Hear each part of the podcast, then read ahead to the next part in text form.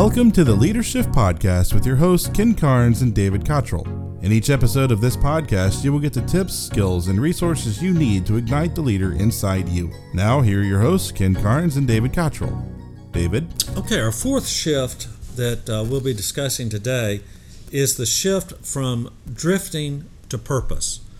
Um, you know, I was in in Hawaii many years ago, and um, we were staying at a hotel there, and we were with some friends, and some friends were out doing their um, Hawaii vacation type stuff, and they decided to try snorkeling, and they took off to go snorkeling. We weren't with them, but they took off to go snorkeling, and they're they're having the time of their life understanding uh, the what's below the surface of the water there in the Pacific Ocean, the beauty of it, and everything. And all of a sudden, as they've been looking down this whole time, uh, the the lady looked up, and the hotel was way off in the background, and they had drifted out to sea a little bit. Not not anything extremely dangerous, but they knew that they had to do something about it. And so they started working their way back to um, uh, back to their hotel, and finally they made it to the beach, and they were exhausted because what they had they had thought was just going to be a relaxing time turned into some real work to get back uh, to where they were in a safe spot. Well, that happens a lot in organizations as well as with people. Uh, people drift.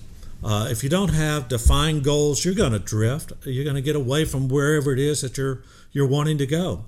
If you don't have a process for get, uh, you know, that's that will help lead you to where you're going, you're going to drift uh, because you're not going to get to where you're trying to go.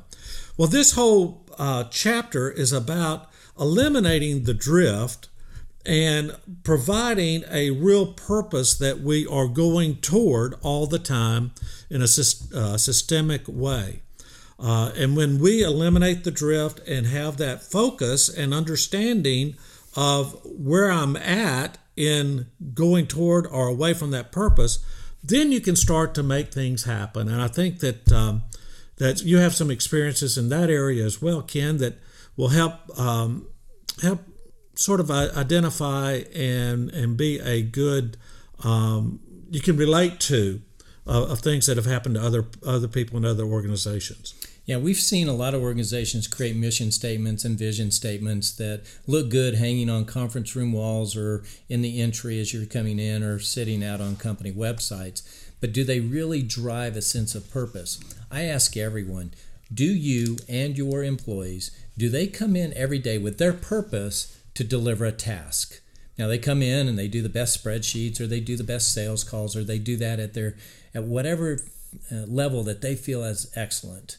Or is their task when they wake up every morning to come in to contribute to a much higher level purpose?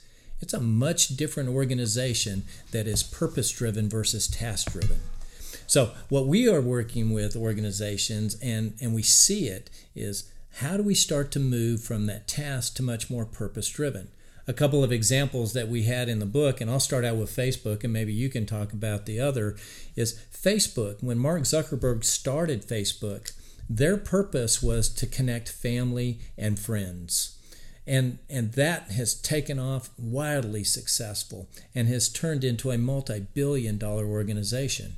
But Mark Zuckerberg just recently came out and redefined their purpose going forward because purpose is so powerful that he felt a need to redefine it. And now the purpose that he has stated for Facebook is not just connecting family and friends, but our purpose is to connect communities, even disparate communities, even sworn enemies, that if we can find common purpose and common ground, maybe there is a way to move past our differences. And so now every employee at Facebook, their role, their job has shifted to now creating tools, creating the ability to connect these communities. He even puts his actions where his words are, going around the country and looking at different communities. Mark Zuckerberg is a big climate change enthusiast, but he took the time to go out to Williston in the middle of the fracking oil fields to talk to those employees, to talk to the people that are on the rigs, to understand more about that community and how can Facebook help that community and educate and become more educated. So that's where a purpose and really drives behaviors even at the most senior level. I think you also had an example too, Yeah. another purpose-driven organization. Yeah, just a couple of examples for you. One of my favorite companies is a company called the Container Store. You familiar with them? I am. and they're they're across the country um, and it's a wonderful store but what they do is they sell containers to help people um, you know organize their lives so if you look at what their purpose is their purpose is not to sell boxes you can buy those same boxes or some very similar to that from any other retail outlet but if you walk into that store every person there their purpose is to help you organize your life better. It's not just to give you this box that will help you do that. It will show you they will show you how to how those boxes will contribute to the next level of getting you organized. Uh, another um, purpose-driven organization that I love, of course, because I, I worked there and so did you uh, many years ago, is FedEx. A lot of people think that uh, that FedEx is in the business of just moving packages. But really, way back when we were there, back in the um, 80s and 90s, it was identified that we're not there just to move packages. Our job is there for peace of mind for whoever gives us that package.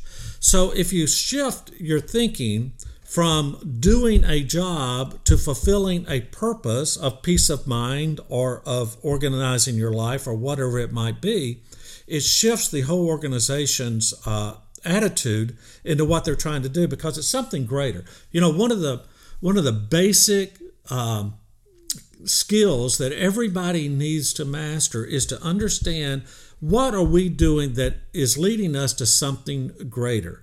Everybody has to know that particular thing. They need to know what they're doing to help make something better than it would be if they weren't there. It's a basic communication need that they have. And FedEx um, has done a great job of that. In fact, uh, one of their employees uh, was interviewed by Malcolm Baldrige uh, Examiner back in 1990 before they won the award. And he asked her, he says, you know, why do you like working here? And she goes into this spiel about how well she's treated with by her manager and et cetera. And she's, and then they ask her, well, how does a package get from point A to point B? She gives him the process of how it goes from point A to point B. And then he asks the magic question, which is, uh, well, what's really important at FedEx? And here's a girl in the middle of a parking lot outside of Milwaukee, Wisconsin, 20 something years old, customer service agent, no one surrounding her. And she's able to say, Our purpose is threefold people, service, and profit. If we uh, take care of our people, they'll deliver an impeccable service for our clients, who in turn will provide us the profit necessary for continued growth. So the purpose was so explicitly founded and, and communicated that we're there for peace of mind and uh, externally provide you peace of mind and internally psp people service and profit and that particular person had an impact on us winning the malcolm baldrige award whether we would have won it with her uh, uh, without her or not i don't know. I tend to think that we would because we were so well prepared for it. But the fact is is that she was able to do that. And when you're able to have a simple purpose for your being that contributes to something greater than you, then all of a sudden everybody can get on board to where they can uh, provide whatever's necessary to make that happen. One of the stories that are in the book that you can read is around Disney. They are a very purpose driven organization, and every employee from parking lot attendant to housekeepers really drive that purpose, and their purpose is to create happiness. But I want to share a story that just happened recently that shows an organization that started to drift but came back to their purpose, and I think will also lead us into our next shift, which is moving from customer duty to customer passion. Just recently, Starbucks announced that they are doing away with their online presence. And in this world of web enabled and, and websites and the, the um, e economy that's out there, it's almost unheard of from an organization to say they're going to lessen their overall web presence. But they're going back. They started to drift. They started to get into things that really were not their core. So they've gone back to say, okay, our core is delivering a customer experience. And over the web, it's very difficult to, to deliver that kind of passionate customer experience that differentiates a Starbucks from the hundreds of other coffee um, places that you can go to. So they are moving from that drift to getting back to their core purpose of how do we deliver impeccable service through our customer experience. And that really will lead us into are your customer or your employees just coming in out of duty to a customer or like Starbucks, are they creating a passion around that customer and eliminating everything that's drifting around it? Anything that may be confusing that, are you eliminating that? So, in our next one, let's explore from moving from customer duty to customer passion. You've been listening to the Leadership Podcast. Thanks for joining us today. Make sure and visit cornerstonelearning.com and cornerstoneleadership.com where you can pick up your copy of Leadership, making leadership everyone's business. Don't forget to give us a like on Facebook, a follow on Twitter and LinkedIn. There we post blogs and link to other resources that will guide you in becoming a leader right where you are. Thanks for listening.